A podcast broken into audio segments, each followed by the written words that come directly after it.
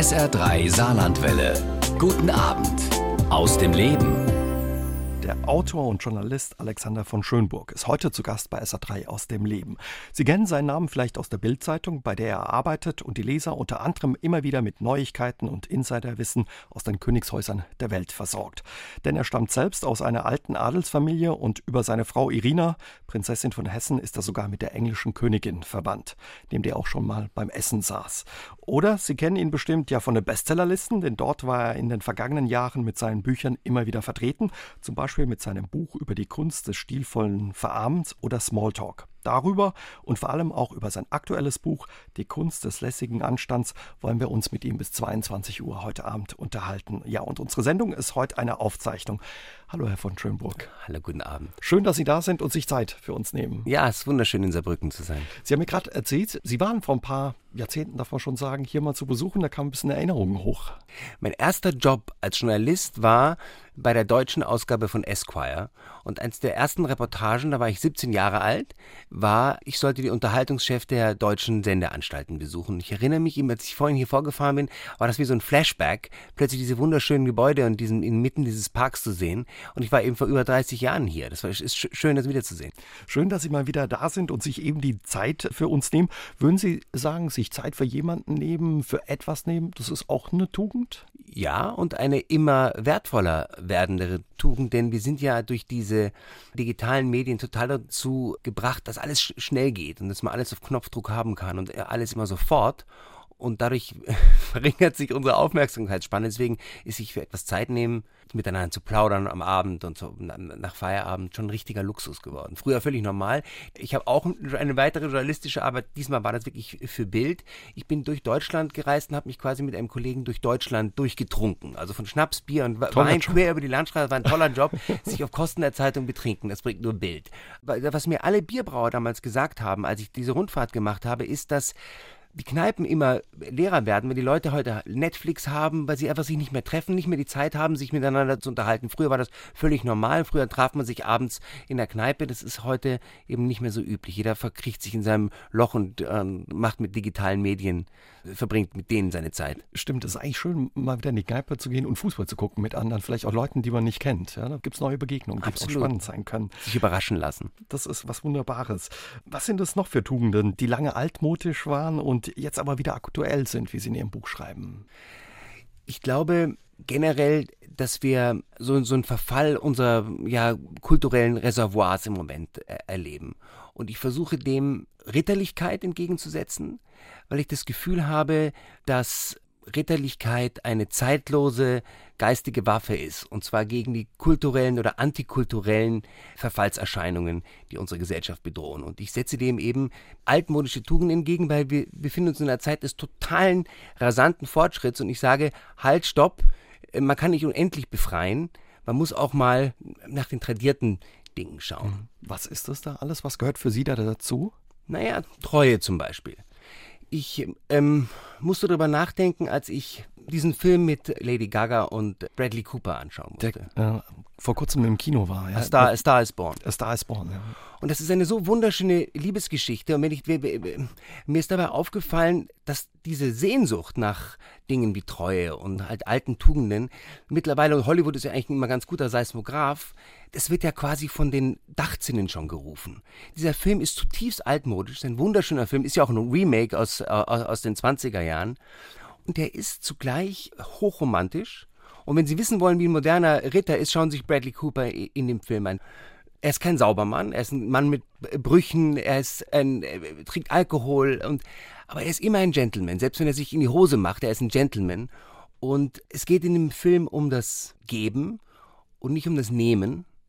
Und Hollywood ist immer ein ganz guter Indikator. So ein schöner altmodischer Film wie äh, A Star is Born sagt etwas über unsere Zeit aus. Wir haben so langsam genug von diesem, wir haben uns ja, es war ja schön, diese ganze Befreiung. Sagen wir mal, hat mit 68 angefangen, aber nach 50 Jahren muss man halt irgendwann auch den Mut haben, Inventur zu machen und zu schauen, ob man vielleicht das Kind im Bade ausgestattet hat. Und diese Sehnsucht ist überall zu spüren. Und mein Buch ist einfach eine weitere Stimme in, dieser, in, der, mhm. in diesem Chor. Da haben Sie so Tugenden zusammengetragen, ja, wie Freundlichkeit ist auch dabei, Höflichkeit, Aufrichtigkeit, Dankbarkeit, Humor. 27 sind es insgesamt. Warum 27? 28 ist in der Mathematik eine perfekte Zahl. Und das ist die Summe seiner Divisoren. Und ich wollte eben knapp unter der Perfektion bleiben, um eben zu zeigen, Perfektion kriegen wir auf dieser Erde nicht hin. Es geht aber sehr wohl darum, in die richtige Richtung zu schauen. Und dazu muss man eine Richtung haben. Und dazu muss man gemeinsame Maßstäbe haben. Und das ist ja, was heute in, in, in Abrede gestellt wird, dass es überhaupt noch Tugenden gibt. Das ist alles, wir sind total in diesem Abräumen unseres kulturellen Reservoirs sind wir eben auch beliebig geworden. Und alles gilt, anything goes. Es gibt keine Maßstäbe mehr. Und in so einer Zeit sind so das Einmaleins der klassischen Tugenden, die einfach über 2000 Jahre gewachsen sind, Teil eines Reservoirs, in dem heute erinnert werden muss. Und das, das tue ich, versuche ich in dem mhm. Buch. Ja, das ist schön, dass Sie sich diesen Tugenden nochmal angenommen haben, weil man merkt das ja auch, wenn man sich umguckt. Ja, viele Leute lassen sich anstecken, ja, so von schlechten Eigenschaften. Da ist es ganz gut, wenn man eben auch an sowas wie Freundlichkeit, gutes Benehmen nochmal erinnert wird, weil das macht, Sie sagen ja ein Stück weit, die Welt und das Leben angenehmer gutes Benehmen, Manieren, wie man sagt, oder wie man sich, selbst wie man sich anzieht, aber auch wie man miteinander redet, welche Worte man benutzt, sind ja immer nur äußere Zeichen für etwas sehr viel Tieferes. Und ich glaube, es ist, liegt vollkommen auf der Hand. Es wird niemand leugnen, dass wir allen Teilen einen gewissen Verfall des zivilisatorischen Miteinanders erleben. In neulich im Bus fahre ich und dann lässt jemand einfach die Kaffeetasse oder den Kaffeecup einfach neben sich halb offen stehen und steht auf und geht weg. Also und schaut dabei ins Handy. Jeder hat nur so seine eigene Käseglocke im, im, im Sich, gerade durch diese Handykultur. Ich glaube schon, dass es da total eine Sehnsucht gibt nach so bisschen so Grundfesten. Sie können eben nicht ewig befreien. Sie müssen irgendwie wieder anfangen, sich an, an Grundfesten festzuhalten. Und so allgemeines Benehmen ist einfach so ein äußeres Zeichen davon. Die Kunst des lässigen Anstands heißt das aktuelle Buch meines heutigen Gastes bei SA3 aus dem Leben, Alexander von Schönburg. Darin plädiert er für mehr Werte und Tugenden, die lange altmodisch erschienen, heute aber wieder aktuell sind. Haben diese Tugenden so ein angestaubtes Image oder eigentlich sind sie ja zeitlos, könnte man denken, oder?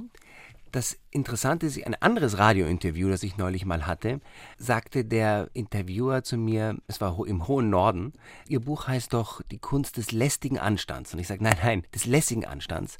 Aber es lässt doch tief blicken. Da steckt ein Missverständnis dahinter, dass Tugend, Anstand, all das bitter schmecken muss und irgendwie beengend ist. Und das ist aber ein Missverständnis, was uns unsere moderne Kultur einredet, die eben sagt, alles muss bequem sein, von der Kleidung bis zu äh, Sachen, die wir essen. Wir kauen ja kaum noch das, was wir essen. Wir schlürfen unsere Getränke aus irgendwelchen Strohhelmen. Wir sind total infantilisiert, wenn Sie so wollen. Also unsere ganze digitale Kultur redet uns ein, alles muss bequem sein. Also schon zwei Klicks auf dem Handy gelten sozusagen der Handyindustrie schon als äh, zu aufwendig. Es gibt diesen Begriff der frictionless consumption und darauf läuft es hinaus, dass sie möglichst wenig auf ihrem Handy swipen müssen, um schon ihre Ware und ihre Informationen zu bekommen. Und unsere ganze Kultur ist auf Bequemlichkeit aus. Die Erwachsenen laufen heute rum, wie früher Kinder rumgelaufen sind. Ist ja, ist ja auch bequem. Aber das hat ja auch alles was, diese Befreiung. Aber sie können nicht ewig befreien. Irgendwann ist so ein Tabula rasa erreicht, dass es einfach rebellischer ist, sich wieder ein bisschen mehr zusammenzureißen. Es muss eben nicht immer alles bequem sein. Für Ihr Buch haben Sie viel recherchiert, auch viele Bücher nochmal rausgekramt, gelesen. Wo kommen Tugenden eigentlich her? Wie sind sie entstanden? Also ich versuche in meinem Buch so ein Einmaleins der klassischen Tugendlehre vorzulegen. Und zwar möglichst das in einer Sprache, die allgemein verständlich ist. Weil das ist ein reicher geistiger Schatz. Ich erfinde da den Ball nicht neu, sondern sitze da auf großen Schultern von Aristoteles, von Thomas von Aquin. Das ist einfach die normale geistige Tradition, auf der 3000 Jahre lang wir fußen. Die ist nur ein bisschen in Vergessenheit geraten. Durch dieses Tabula Rasa entsteht auch so ein kultureller Gedächtnisverlust. Und es kommt so die Arroganz des modernen Menschen, wir können alles neu machen, wir brauchen das Alte nicht, der Mensch soll sich neu erfinden, auch gesellschaftliche Strukturen, kulturelle Identitäten, das kann der Mensch alles neu schaffen. Das, das gilt nicht mehr, was da tradiert ist. Und das führt natürlich dazu, dass es irgendwann unattraktiv wirkt, weil wenn gar nichts mehr steht, dann kommen sie ins Schwimmen. Das ist aber auch nicht attraktiv. Es ist eben nicht lästig, sich an Anstand zu sein, sondern es ist im Gegenteil. Es ist. Ähm, äh, es erleichtert es. Es ist letztlich befreiend, Regeln zu haben, weil man sich auch über Regeln hinwegsetzen muss. Ohne Regeln ist es langweilig. Ich sage so ein banales Beispiel. Wenn der Lehrer und der Staatsanwalt mit äh, Ring in der Nase und mit Zopf und mit Tattoo rumlaufen, ist es nicht mehr cool. Dann ist es hip to be square. Äh, früher waren die coolen, die Langhaarigen und die mit dem Ring in der Nase. Heute sind sie Staatsbeamten. Das ist, die jungen Leute finden das nicht nicht mehr. Da hat ein Umdenken stattgefunden. Und gerade solche Filme, die ich vorhin erwähnt habe, oder es klingt doch von allen Dachzinnen. Es gibt, es findet dort ein Umdenken statt, weil man festgestellt hat, dass diese ewige Befreiung in einer totalen Leere endet und, äh, und Wertelosigkeit nicht attraktiv ist. Wenn, wenn es überhaupt keine Werte gibt, dann können sie irgendwann auch übrigens nicht mehr zwischen Gut und Böse unterscheiden. Also wieso, wenn alles fremd, wenn, wenn der Mensch sich alles selbst konstruieren kann. Haben Sie eine Lieblingstugend von diesen 27? Also Humor ist eine wichtige Tugend. Also Humor ähm, widme ich ein eigenes Kapitel. Ich finde Mut was ganz Tolles. Und zum Mut gehören auch so ganz banale Dinge wie nicht unbedingt immer everybody's Darling sein zu müssen, nicht immer beliebt sein müssen. Ja, sogar keine Angst vor Verletzungen zu haben. Ich habe oft, wenn ich so in Gesellschaft gehe, das Gefühl, ich bin schüchtern und letztlich ist die Schüchternheit aber nicht eigentlich so eine Art komischer Narzissmus, weil ich so eine Angst habe, von anderen irgendwie bloßgestellt zu werden oder verletzt zu werden. Wenn man aber sich vor Verletzungen nicht scheut, dann ist das eigentlich mutig. Und das heißt, zu seiner eigenen Verletzlichkeit zu stehen. Was, was verlangt noch Mut? Mut verlangt zum Beispiel Schmerzen hinzunehmen. Damit meine ich nicht nur körperliche Schmerzen, sondern zum Beispiel das akutesten Schmerz unserer Zeit, nämlich die Langeweile. Niemand erträgt mehr Langeweile.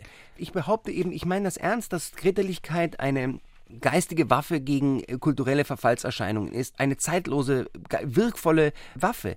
Man muss die ganzen Tugenden, von denen ich rede, von Mut bis ich verwende ja sogar so sperrige Begriffe wie Zucht, womit ich einfach nur meine, läuft nicht so rum wie Kinder, wenn ihr 50 seid. Und muss, es muss nicht mehr alles bequem sein. Diese ganzen Tugenden, die ganz altmodisch klingen, sind heute total aktuell.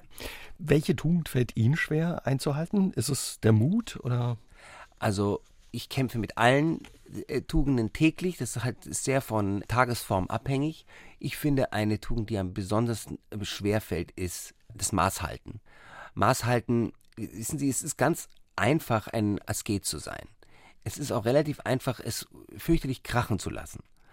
Der Mittelweg ist das Entscheidende. Und Aristoteles sagt ja, dass Tugend überhaupt nur eine Sache der goldenen Mitte sein kann. Also beim am Beispiel Mut zum Beispiel. Absolut übertriebener Mut ist einfach bescheuert. Wäre schon leichtsinnig. Leichtsinnig, leichtsinnig und, und, und ähm, ähm, aber wenn das Pendel ein bisschen zu sehr in die andere Richtung ausschlägt, dann sind sie eben feige. Tugend ist Mut genau auf dem süßen Punkt, diesen G-Spot sozusagen, dem Sweet, Sweet Spot, aber eben auch nicht genau in der Mitte, sondern ein bisschen mehr geneigt Richtung äh, zu viel. Zu bisschen zu viel. Also das ist eine ganz feine Sache, diesen Mittelweg zu finden. Also insofern ist Maßhalten echt, echt schwer. Beim Essen, äh, Essen, ich, ich liebe, ich liebe Essen, aber es fällt mir schwer Maß zu halten. Auch da, man kann es auch da mal, mal krachen lassen, aber da den Mittel, Mittelweg zu finden ist. Wir leben in einem Zeitalter der Beliebigkeit und Selbstsucht. Überall gilt ich zuerst, alles ist erlaubt, jeder will sich optimieren, so wird übertrumpft, gedrängelt und auf Facebook gepöbelt. Doch auf diese Weise wird unser Zusammenleben höchst unangenehm und wir steuern geradewegs in den Untergang, sagt Alexander von Schönburg. Deswegen macht er sich für mehr Anstand und Tugenden stark. Wir unterhalten uns heute Abend mit ihm bei SA3 aus dem Leben darüber. Sie sind viel unterwegs, Herr von Schönburg. Wie sieht es in anderen Ländern aus mit diesen Tugenden? Werden die da ein bisschen besser gepflegt oder auch das gute Benehmen? Ich finde überhaupt, dass die kulturellen Unterschiede verschwinden. Also ich glaube, Sie können heute gar keinen großen Unterschied machen zwischen einer deutschen und einer belgischen oder spanischen oder englischen Großstadt. Die sind, wir sind so kulturell austauschbar inzwischen geworden. Das sieht man an den Flughäfen. Also ich war neulich am Flughafen von Warschau und der sieht exakt aus, der könnte genauso gut in München oder in Zürich oder irgendwo anders stehen. Und ich erinnere mich, das war, hat mich mit ein bisschen Wehmut erfüllt, weil ich erinnere mich, war mal da, das war noch so schöne Ostarchitektur. Also die kulturellen Eigenarten verschwinden doch komplett. Was es heute gibt, ist ein Unterschied zwischen Stadt und Land. Das ist ja auch so ein bisschen ein Problem unserer Zeit, dass also die Städter, die modernen, aufgeschlossenen Städter eigentlich in ihrer eigenen Welt leben und in der eben, sagen wir mal, die liberalen, kulturellen, urbanen Eliten und die eigentlich nicht mehr so viel gemeinsam haben mit denen dort draußen aus, auf, auf dem Land. Da fehlt das Verständnis füreinander. Ja, und es fehlt sogar auch die Achtung voreinander. Also ich glaube, dass viele Leute so in der Hamburg-Roten Baumchaussee und Berlin-Prenzlauer Berg gehörig runterschauen auf die Rednecks auf dem Land und die simplen Leute mit, mit ihren einfachen Vorstellungen vom Leben, wie, ich weiß nicht, in, mir ist das zuletzt aufgefallen, ich glaube, es war Spiegeltitel oder Sterntitel über Sachsen. Ich finde so ein ganzes Bundesland, bei allem Respekt vor journalistischer Berichterstattung über die Vorgänge, die da in Sachsen geschehen sind, aber man kann doch nicht ein ganzes Land Haftung äh, in Haftung nehmen. Das kann nur Leuten in, in, in Hamburg oder Berlin einfallen, weil die einfach so in ihrer eigenen Käseglocke sitzen, dass die überhaupt nicht mehr Verständnis dafür haben, dass Leute anders denken. Bleiben wir mal bei dem Thema Vorbilder. Also Sie sagen ja auch, wenn jeder irgendwie ruft, ich zuerst, wie zum Beispiel der US-Präsident, fehlen da bei dem Thema Anstand und Tugenden uns Vorbilder auch ein Stück weit? wenn zum Beispiel auch ja, Eliten versagen, wenn die Wirtschaft, die Politik vielleicht mit gutem Vorbild nicht vorangeht? Das Eliteversagen, das Sie ansprechen, ist eigentlich die Hauptthese eines Buches, das ich lesen musste, um mein eigenes zu schreiben, nämlich äh, von Alistair McIntyre, einem amerikanischen Philosophen, der über das Versagen der Eliten spricht. Und das Interessante ist, dass mein Buch fußt ja sozusagen auf der Idee der Ritterlichkeit, einer modernen Ritterlichkeit. Und das Grundphänomen, wie sich überhaupt, ich betrachte ja die Ritterzeit sozusagen als die Gründerzeit unserer Zivilisation. Und was in dieser Zeit geschehen ist, ist, dass Zivilisiertheit, also wie man miteinander umgeht, dass man Frauen anständig behandelt und, und, und dass es Gesetze gibt und dass man, dass es äh, Höflichkeit gibt, all das hat sich im Mittelalter verbreitet von Höfen in so Art konzentrischen Kreisen, dass die Elite etwas vorgelebt hat und die unmittelbare Schicht darunter immer versucht hat, denen da oben es gleich zu tun. Und so hat sich Kultur mhm. eigentlich verbreitet. Und heute ist es genau umgekehrt. Also heute ist es, die Elite lebt eigentlich vor, komplette Selbstbezogenheit. Es gilt eben wie der Rest der Gesellschaft, ist alles nur auf eine eigene Spaß, Konsum und Selbsterfüllung ausgerichtet. Der nächste ist vollkommen wurscht. Und auch Bequemlichkeit irgendwie auch. Schauen Sie mal an, wie die Multimilliardäre in, in, im Silicon Valley rumlaufen. Ich war mal dort, die können nicht einmal mehr mit Messer und Gabeln essen. Das sind die unkultiviertesten Leute, die größten Milliardäre unserer Zeit, das sind die unkultiviertesten Leute, die Sie sich vorstellen können. Wenn Sie denen eine Messer und eine Gabel in die Hand geben, glauben die, die haben ein Instrument aus dem 18. Jahrhundert in der Hand. Die essen nur noch im Stehen, die unterhalten sich nicht mit einem, die schauen einem nicht in die Augen, wenn sie mit einem, mit einem reden. Sie laufen mit T-Shirts rum und Schlappen. Diese auf alles auf Bequemlichkeit und eigenen Spaß ausgerichtete Ideologie verkörpern die Leute, die uns diese Apps verkaufen, die uns diese Be Bequemlichkeit verkaufen, verkörpern die selber. Die Eliten heute versagen und selbstverständlich, wenn die Autokonzerne schwindeln bei ihren Abgaswerten und die Großkonzerne die Weltmeere versauen, dann können Sie natürlich von einem normalen Menschen nicht verlangen, dass er sein Kaugummipapier nicht auf den Boden wirft und anständig Mülltrennung macht. Also natürlich ist es ein Versagen des, der Eliten, aber ich behaupte, dass Ritterlichkeit, moderne Ritterlichkeit, irgendwie so ein Akt des zivilen Widerstandes ist. Und wenn Martin Luther King recht hat, dann kann jeder durch sein einzelnes persönliches Verhalten, sogar durch das Reden, durch, sogar durch die Worte, die er benutzt und wie er sich im kleinen täglichen benimmt, ein bisschen die Welt verändern. Also gar nicht so sehr auf das Große gucken, dann scheitert man an dem Ziel, aber sich quasi in seinem Umfeld. Darum geht es bei Tugenden. Es geht nur um einen selbst. Und interessanterweise glauben die Leute immer, es ist das große, ah, wenn die Ferien beginnen, dann schalte ich einen Gang runter. Oder nächstes Jahr, ja, dann gehe oh, und dann mache ich das und dann gehe ich in einen Fitnessclub und dann stelle ich mein Leben auf den Kopf. Das ist totaler Quatsch. Es geht darum, die kleinen täglichen Dinge. Es geht um Übung. Bei Tugenden geht es in erster Linie um Übung. Übrigens, das Wort virtuos beschreibt das schon. Im, Im, Wort virtuos, man wird ja virtuos durch Übung, man wird ein virtuoser Klavierspieler durch Übung. Im Wort virtuos steckt Virtus drin, also die Tugend. Also es geht nicht um das Große, es geht um das Alltägliche, wie Sie morgens ihre, Ihren Partner begrüßen, wie Sie die Zähne putzen, wie Sie sich anziehen, was für Worte Sie benutzen, ob Sie sich Zeit nehmen für jemanden, ob Sie dem Busfahrer in die Augen schauen, der Supermarktkassiererin in die Augen schauen, wenn Sie an ihr vorbeigehen, ob Sie jemandem helfen, einen Koffer zu tragen, ob Sie die Kleinigkeiten im im täglichen Leben oder um es wirklich pathetisch und groß zu formulieren, sei Liebe. Das kannst du nämlich sein, egal wo. Das funktioniert. Du kannst es im kleinen Alltag, du kannst es im Büro sein und du kannst es im Alltag sein. Und zwar egal, ob du auf der Reeperbahn arbeitest oder in der Bildzeitung oder beim Saarländischen Rundfunk oder an der Kasse. Dostoevsky sagt, die Grenze zwischen Himmel und Hölle verläuft durch das Herz jedes einzelnen Menschen. Du hast in deinem persönlichen kleinen Umfeld die Möglichkeit, die Welt zu verändern. Übrigens sagt die Quantenphysik, um noch eins draufzusetzen, dass sogar Gedanken Energie haben, also messbar. Das heißt also nicht nur die Sachen, wie sie reden, beeinflussen sie die Welt, sondern sogar wie sie denken. Die Kunst des lässigen Anstands heißt das aktuelle Buch von Alexander von Schönburg. Er hat uns ein Exemplar mitgebracht. Wenn Sie es gerne haben möchten, melden Sie sich gerne unter der 0681 64 064 oder schreiben Sie uns über sr3.de, Facebook oder WhatsApp. Dienstagabend, hier ist SA3 aus dem Leben, heute mit dem Journalisten und Autor Alexander von Schönburg. Wir unterhalten uns über Anstand.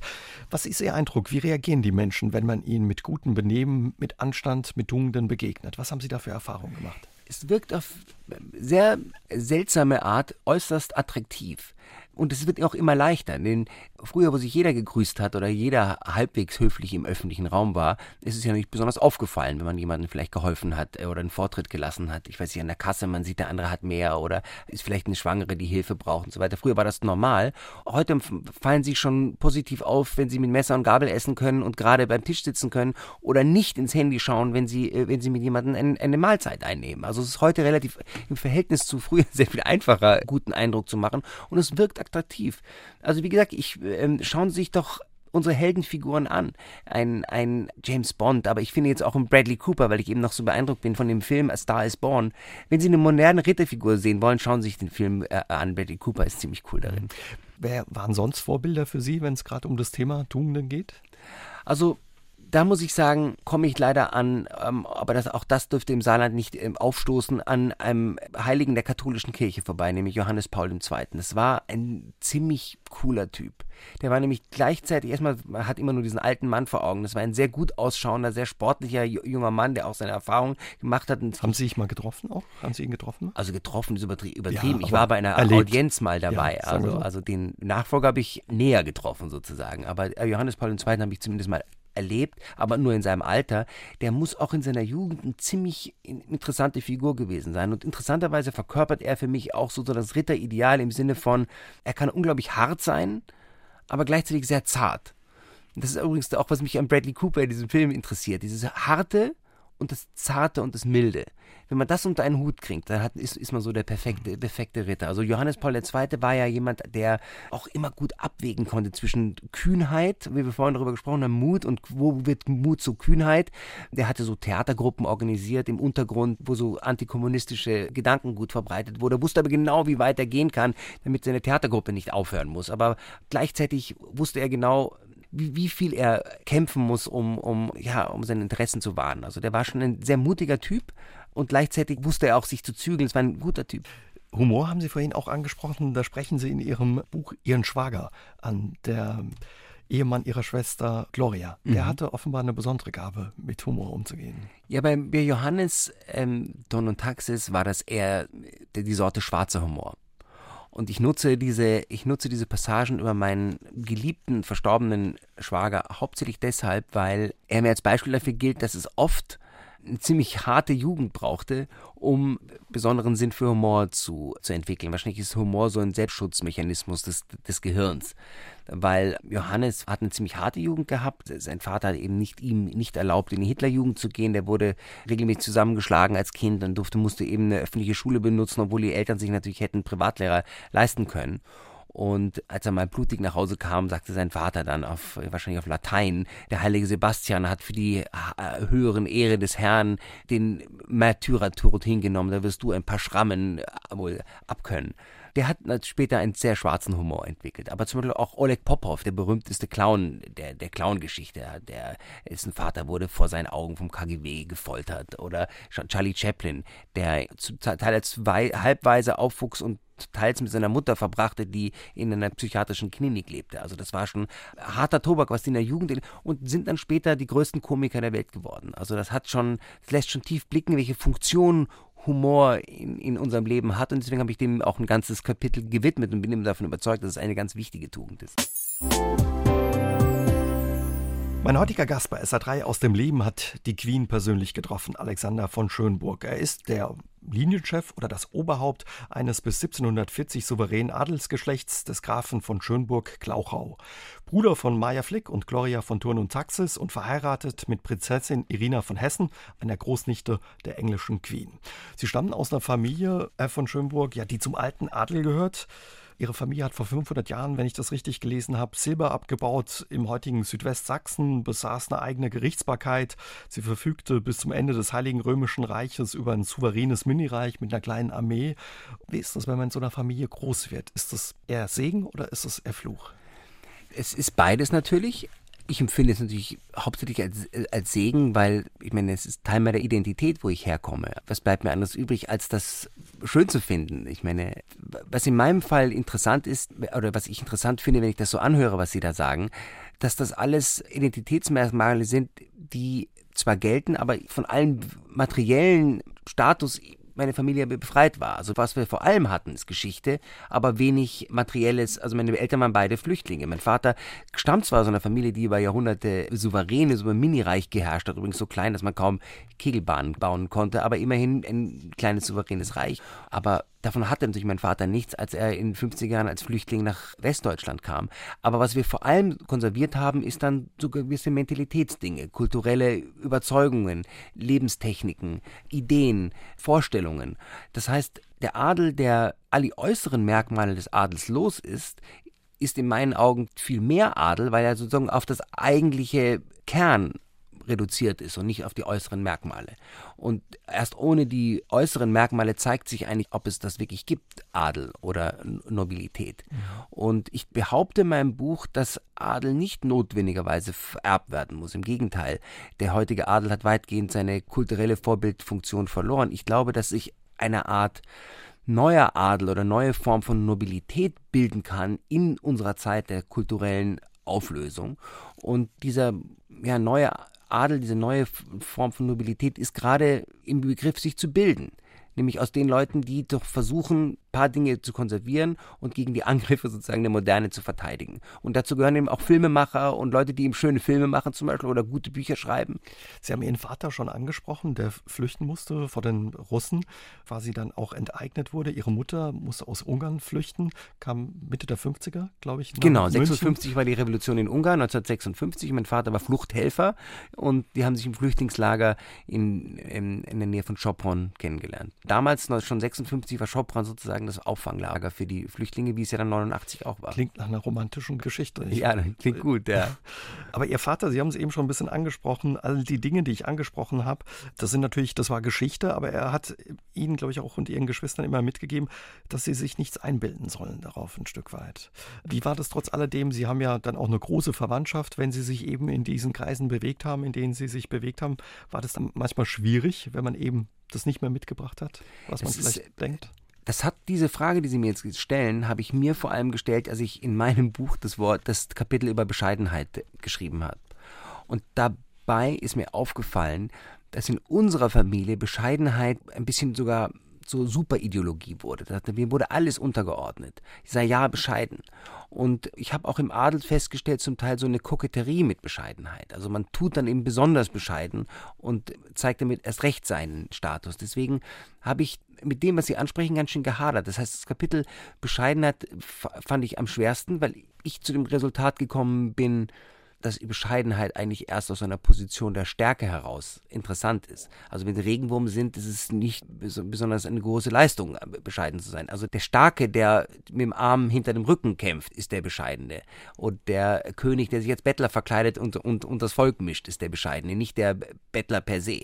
Also, und bei uns in der Familie war so eine bis gewisse nicht mal Bettlermentalität zum Teil. Mach dich klein, mach dich nicht so wichtig und so weiter. Und das hat eine Weile gebraucht, bis ich meine Stimme da gefunden habe, sozusagen. Mhm. Und Bescheidenheit ist in meinem Buch, glaube ich, das Schwierigste, aber vielleicht manche sagen auch das interessanteste Kapitel, weil es eben nicht so, ich, man kann sich ja immer so hinter ein paar klugen Gedanken von irgendwelchen Philosophen verstecken und dann sagen, ja, Bescheidenheit ist ganz wichtig und drei gute Anekdoten dazu erzählen, Schlussende äh, aus. Aber manchmal wird es eben interessanter, wenn man auch die Zwischentöne erkennt und die äh, versucht zu untersuchen und den Dingen so ein bisschen auf den Zahn zu füllen. Ist das eine Tugend, die Ihnen dann auch schwerfällt, Bescheidenheit, oder? Absolut. Ich finde, Bescheidenheit ist, ich, es fällt mir schwer. Ich will beliebt sein, ich will geliebt sein, ich will gehört werden. Ich, ich merke, dass ich mit Kränkungen nicht gut umgehen kann. Das sind alle Sachen, an denen ich, ähm, an denen ich ähm, arbeite.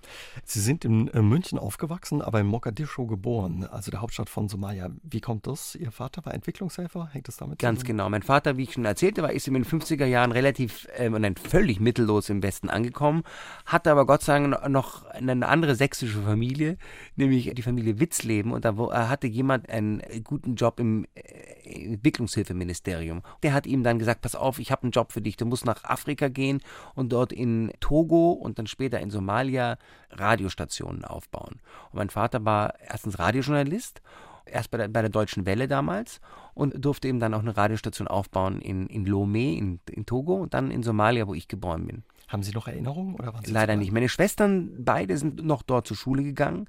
Die zählen bis heute Italienisch, weil das ihre erste Sprache war, war italienische Kolonie damals. Können auch noch ein paar Koransuren auswendig, weil das damals auch auf der Schule in Mogadischu gelehrt wurde. Aber ich bin leider schon im Säuglingsalter wieder nach Hause nach Deutschland gekommen. Lassen Sie uns über Ihre Schwester Gloria reden, weil die natürlich viele kennen, Gloria von Turn und Taxis. Wenn man so eine Schwester hat, die bekannt war für ihre wilden Partys, wie haben Sie das damals erlebt als kleiner Bruder? Ich habe vor allem meine Schwester immer als hypermodernen Menschen, als totalen Rebell und gleichzeitig als knallharte Konservative in Erinnerung. Und das finde ich total sympathisch, weil ich glaube, meine Schwester ist wirklich eines der wirklich tolerantesten und liberalsten Menschen, die ich kenne. Und zugleich hat sie sehr feste eigene Ansichten. Aber sie lässt auch andere sein in ihrem. Also ich erinnere mich an die, an, das, an, an die lustigsten Vorkommnisse mit meiner Schwester und ich hatte nie das Gefühl, dass sie andere Leute beurteilt und, und dass sie auch Spaß am Leben hat und, und man Spaß und Ernst, dass sie das nicht ausschließen müssen. Also sie, sie ist eine Frau voller Paradoxien und gleichzeitig aber eine beeindruckende Frau. Durften Sie bei, den, bei der einen oder anderen Party dabei sein oder waren Sie da noch zu klein? Ich wurde relativ früh, Gott sei Dank, dort integriert, sodass das auf meine Lebenserfahrung eingezahlt hat und ich heute nicht mehr so brutal ausgehen muss, weil ich Gott sei Dank die 80er noch erlebt habe. Und ähm, ich erinnere mich, wie Prince damals in, ins P1 kam und das halbe P1 für ihn gesperrt war und wir haben die dann Partys gefeiert und Kon Konzerte. Meine Schwester war immer sehr gut, auch ähm, Backstage-Karten zu besorgen. Sie war eben, sie war mit Quincy Jones befreundet, dadurch hatten wir natürlich dann auch immer Karten bei den ganzen Michael Jackson-Touren. Michael Jackson kam zu meiner Schwester nach Regensburg. Wir haben haben ach, tolle Pink Floyd-Konzerte, alle Backstage erlebt, wir sind denen zum Teil. Meine Schwester ist noch ähm, Led Zeppelin hinterher gere äh, gereist.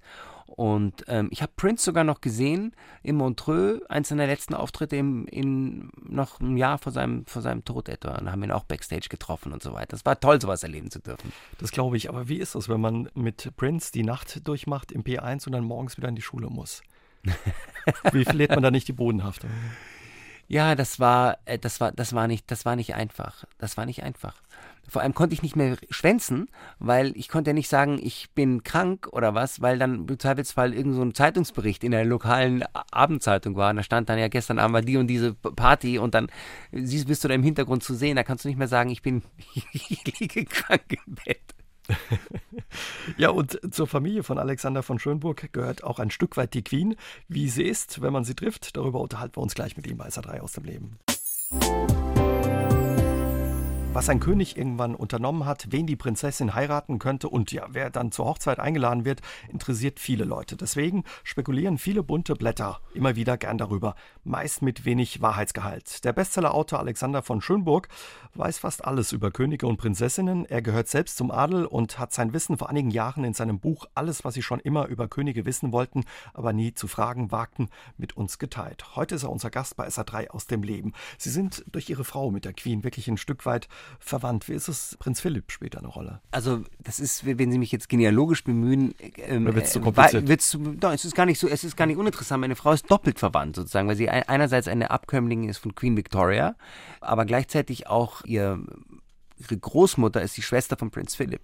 Das heißt, sie ist also jetzt durch die jüngste Hochzeit der Queen mit Prinz Philip ist sie mit der Queen verwandt, aber sie war schon vorher mit der Queen verwandt, weil sie ja selber schon eine Abkömmling ist von Queen Victoria, wie die, wie die Queen selber. Für sie bedeutet das, dass sie ab und zu mal auch zu Feiern eingeladen werden, zu Familienfeiern und bei so einer Feier wirklich mal neben der Queen saßen. Wie ist das auch für sie, wenn man auf einmal neben der Queen sitzt?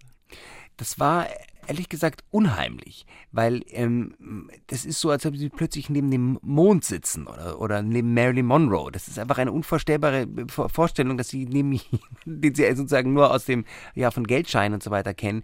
Das ist das Lustige ist, dass die Queen das gewöhnt ist. Die kennt nur Leute, die in ihrer Gegenwart befangen sind und hat eine sehr charmante Art, einem diese Befangenheit zu nehmen, indem sie ein paar Witzle macht und so weiter. In dem Fall hat sie mir gemerkt, dass ich in einer Schockstarre war. Da hat sie mir über ihre Hunde erzählt und hat mir einen kleinen Trick vorgeführt. Sie hat mir nämlich aus ihrer kleinen Silberdose, die neben ihr stand beim Essen, hat sie die geöffnet und da sind schon aus allen Ecken die, die kleinen Corgis angelaufen und dann hat sie eben ein Stück Keks aus dem aus ihrer Dose genommen und die Corgis gefüttert und so weiter und so und so hat sie mich abgelenkt sozusagen. Also die kennt das schon. Eine Hofdame von der Queen hat mir mal gesagt, selbst die mächtigsten Menschen der Welt und Staatspräsidenten äh, und Diktatoren kriegen schlotternde Beine, wenn sie plötzlich vor der Queen stehen und sind plötzlich völlig verlegen und wissen nicht, was sie, was sie sagen sollen. Also wir merken uns, über Hunde mit ihr zu reden, wäre ein gutes Thema. Spricht man die Queen an oder besser nicht? Warte doch, mal. doch, doch, selbstverständlich sprechen sie die Queen an. Sie, und die, die, die korrekte äh, Herangehensweise da ist zu sagen, äh, beim ersten Mal Your Majesty und ab dann sagen sie Ma'am. Aber das wissen wir doch alle seit dem Film. Wir alle haben doch The Crown wahrscheinlich geschaut oder zumindest The King's Speech. Wie hieß es doch? Dann wird, wird doch Tony Blair die Treppe raufgeführt ähm, und, und bei, bei der ersten Audienz da heißt es, please say ma'am like ham. Was viele sich fragen, wissen Sie es, was die Queen immer in ihren Handtaschen hat? Das habe ich weitestgehend gelüftet in dem, in dem Buch, das ich damals geschrieben habe. Ist ja auch schon eine Weile her, dieses Buch. Schön, dass Sie sich daran noch erinnern. Ich mochte dieses, machte, machte dieses Buch sehr gern aber ich hüte mich so ein bisschen davor, allzu viel Intimitäten preiszugeben. Denn beim Schreiben tue ich mich da leichter als, als im Radio, zumal immer die Gefahr ist, dass meine Frau zuhört. Meinen saarländischen Rundfunk äh, äh, kann man ja inzwischen auch über digitale Medien auch überall hören. Und dann, dann gäbe es einen Rüffel. Meine Frau mag nicht, ähm, selbstverständlich, wenn ich das zu Markte trage, ist doch klar, ist doch klar. Also dieses eine Buch durfte ich schreiben und dann ist, dann war auch gut sozusagen.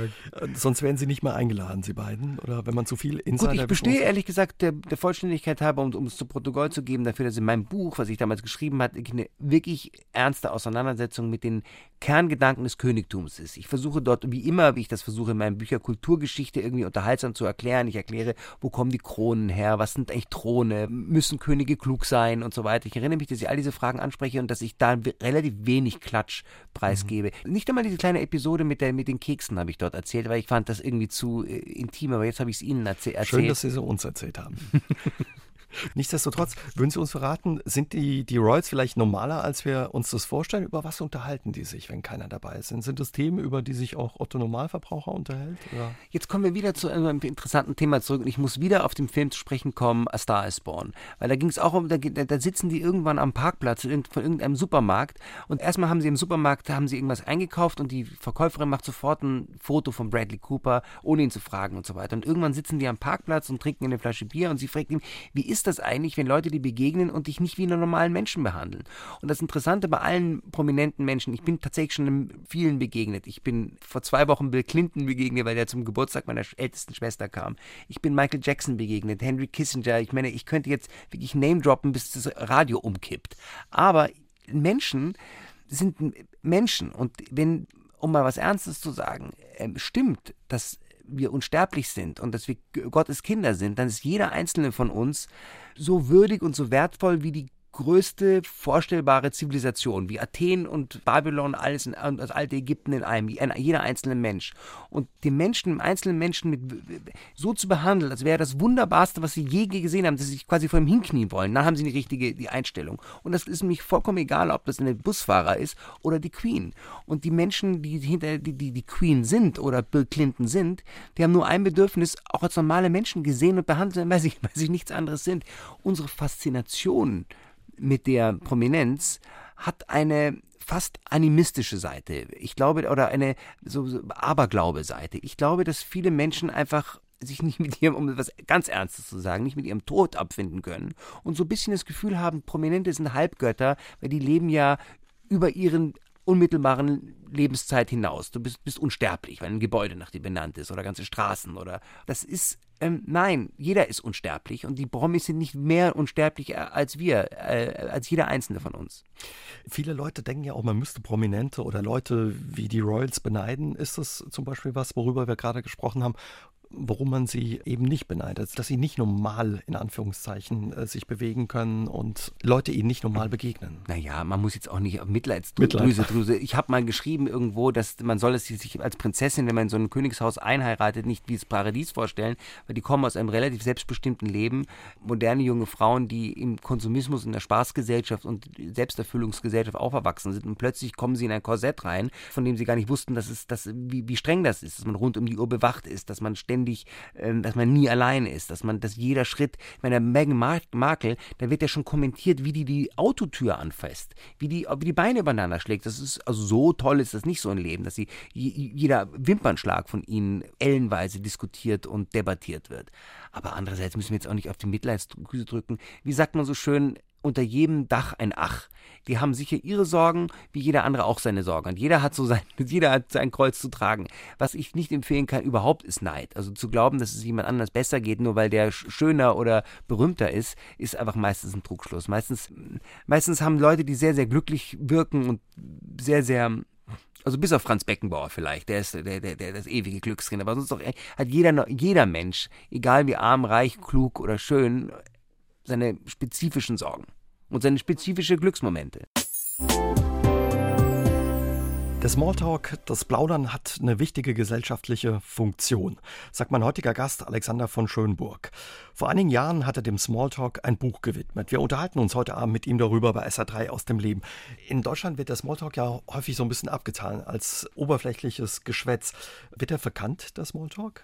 Smalltalk, wenn ich ganz ehrlich bin, war eigentlich ein Essayband. Ich habe versucht, so lauter Dinge, die mir wichtig waren, mir von der Seele zu reden. Und um das als Smalltalk-Buch über Smalltalk zu verkaufen, habe ich einfach die These aufgestellt, es gibt viel zu viele Informationen auf dieser Welt jeder versucht bei allem mitzureden. Das gerät langsam außer Kontrolle niemand kann alles wissen, niemand kann über alles mitreden. Hier sind 33 Themen, wo Sie mitreden können müssen. Von Homosexualität bis Helmut Schmidt und von TV-Serien bis Quantenphysik. Und habt eigentlich zu jedem so ein kleines unterhaltsames Essay geschrieben und dazwischen so ein paar Tipps gegeben, wie man. Aber letztlich Tipps das ist eine Warnung, die ich vielleicht allen meinen Büchern voranstellen muss. Wenn Sie meine Bücher als reine Ratgeberbücher kaufen, werden Sie enttäuscht sein. Ich habe, wenn ich behaupte, von mir so eine eigene literarische Gattung erfunden zu haben, Bücher, die als Ratgeberbücher ähm, gekleidet sind, aber dazwischen die finde aus meinen Augen wichtigsten Themen unserer Zeit behandeln. Das Königsbuch ist vielleicht eine aus Ausnahme. Beim, beim, Buch Alles, was Sie über Könige wissen wollten, habe ich mich echt einfach in dieses Thema Königtum reingekniet.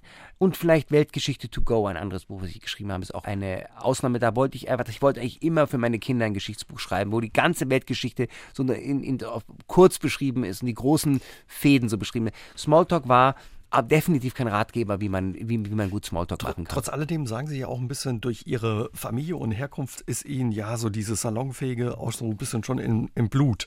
Geben Sie uns doch mal trotzdem den einen oder anderen Tipp. Wie funktioniert Smalltalk, guter Smalltalk? Was sind Themen, die sich eignen und vielleicht auch weniger eignen? Also, das ist immer die erste Frage.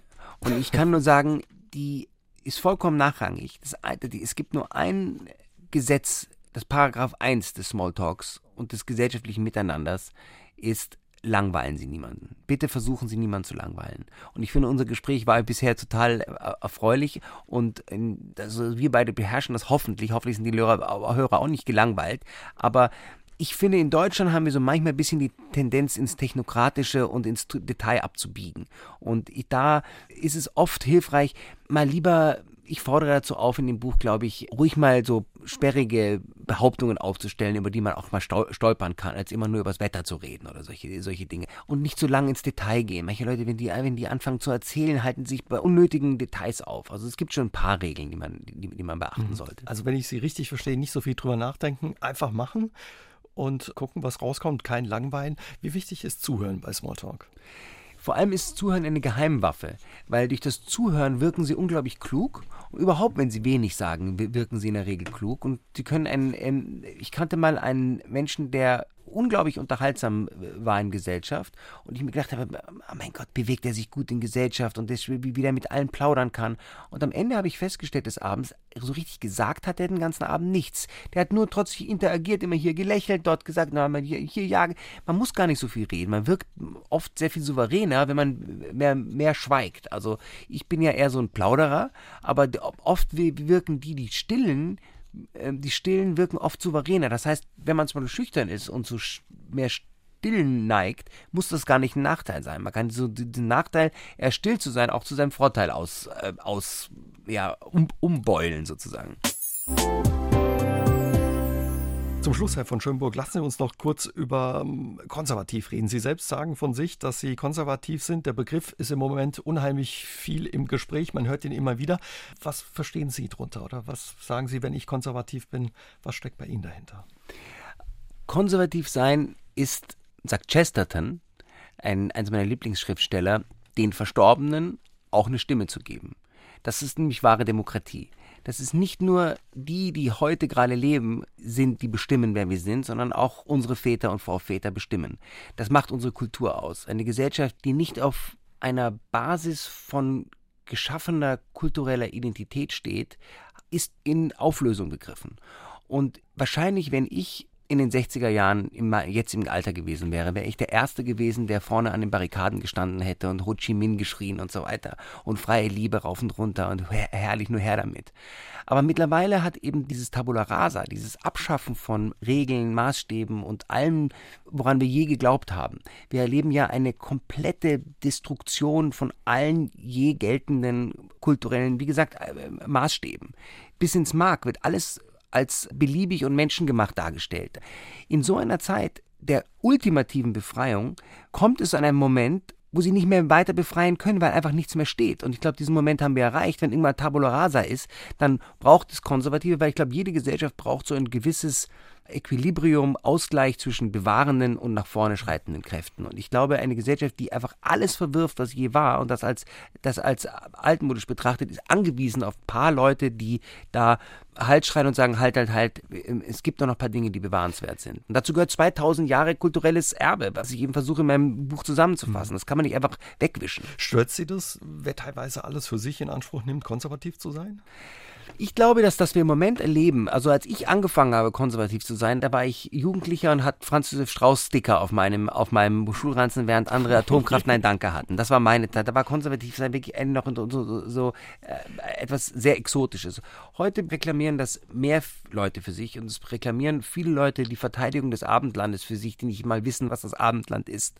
Und auch das versuche ich sozusagen zu erklären. Ich versuche einfach so einmal eins der Kultur auf der wir fußen, zu erklären. Das ist erstmal konservativ sein, eingedenk dessen zu handeln, was, was, was hinter uns war.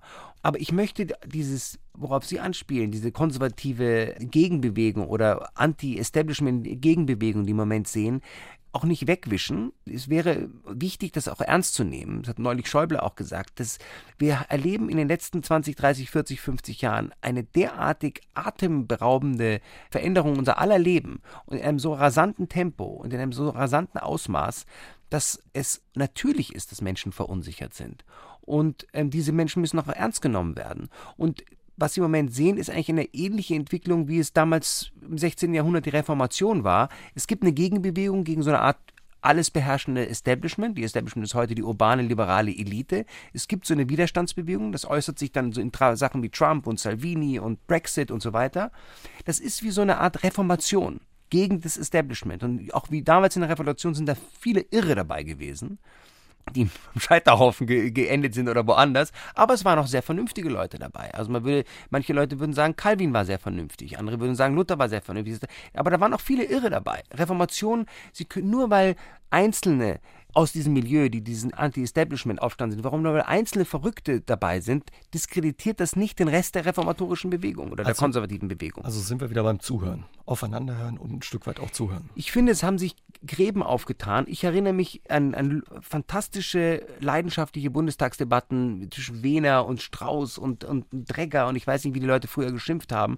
Aber heute habe ich das Gefühl, dass die politischen Gegner sich gegenseitig die Würde absprechen. Und da begeben wir uns auf einen sehr rutschigen Pfad. Wenn wir zum Ausgangspunkt unseres Gesprächs zurückkommen, zu dem lässigen Anstand, zu dem guten Benehmen und den Tugenden, nehmen wir mit, wir alle können unsere Welt ein bisschen verändern, wenn wir im Kleinen anfangen. Und üben ist wichtig. Das nehmen wir von heute Abend mit. Ja. Und nicht langweilen. Und nicht langweilen. Sind Sie schon an einem neuen Buch dran, Herr von Schönburg? Also ich bin ja jetzt noch mitten an der Tour für das jetzige und hoffe, dass es natürlich unter allen Christbäumen liegt, auch wenn sie heute nicht mehr Christbäume heißen. Und, und wenn das abgeschlossen ist, dann werde ich mich mit den neuen befassen. Da würde ich mich freuen, wenn wir uns vielleicht wiedersehen. Aber fürs Erste vielen Dank für das Gespräch. Vielen Dank für Ihre Gastfreundschaft. SR3 aus dem Leben. Immer dienstags im Radio, danach als Podcast auf sr3.de.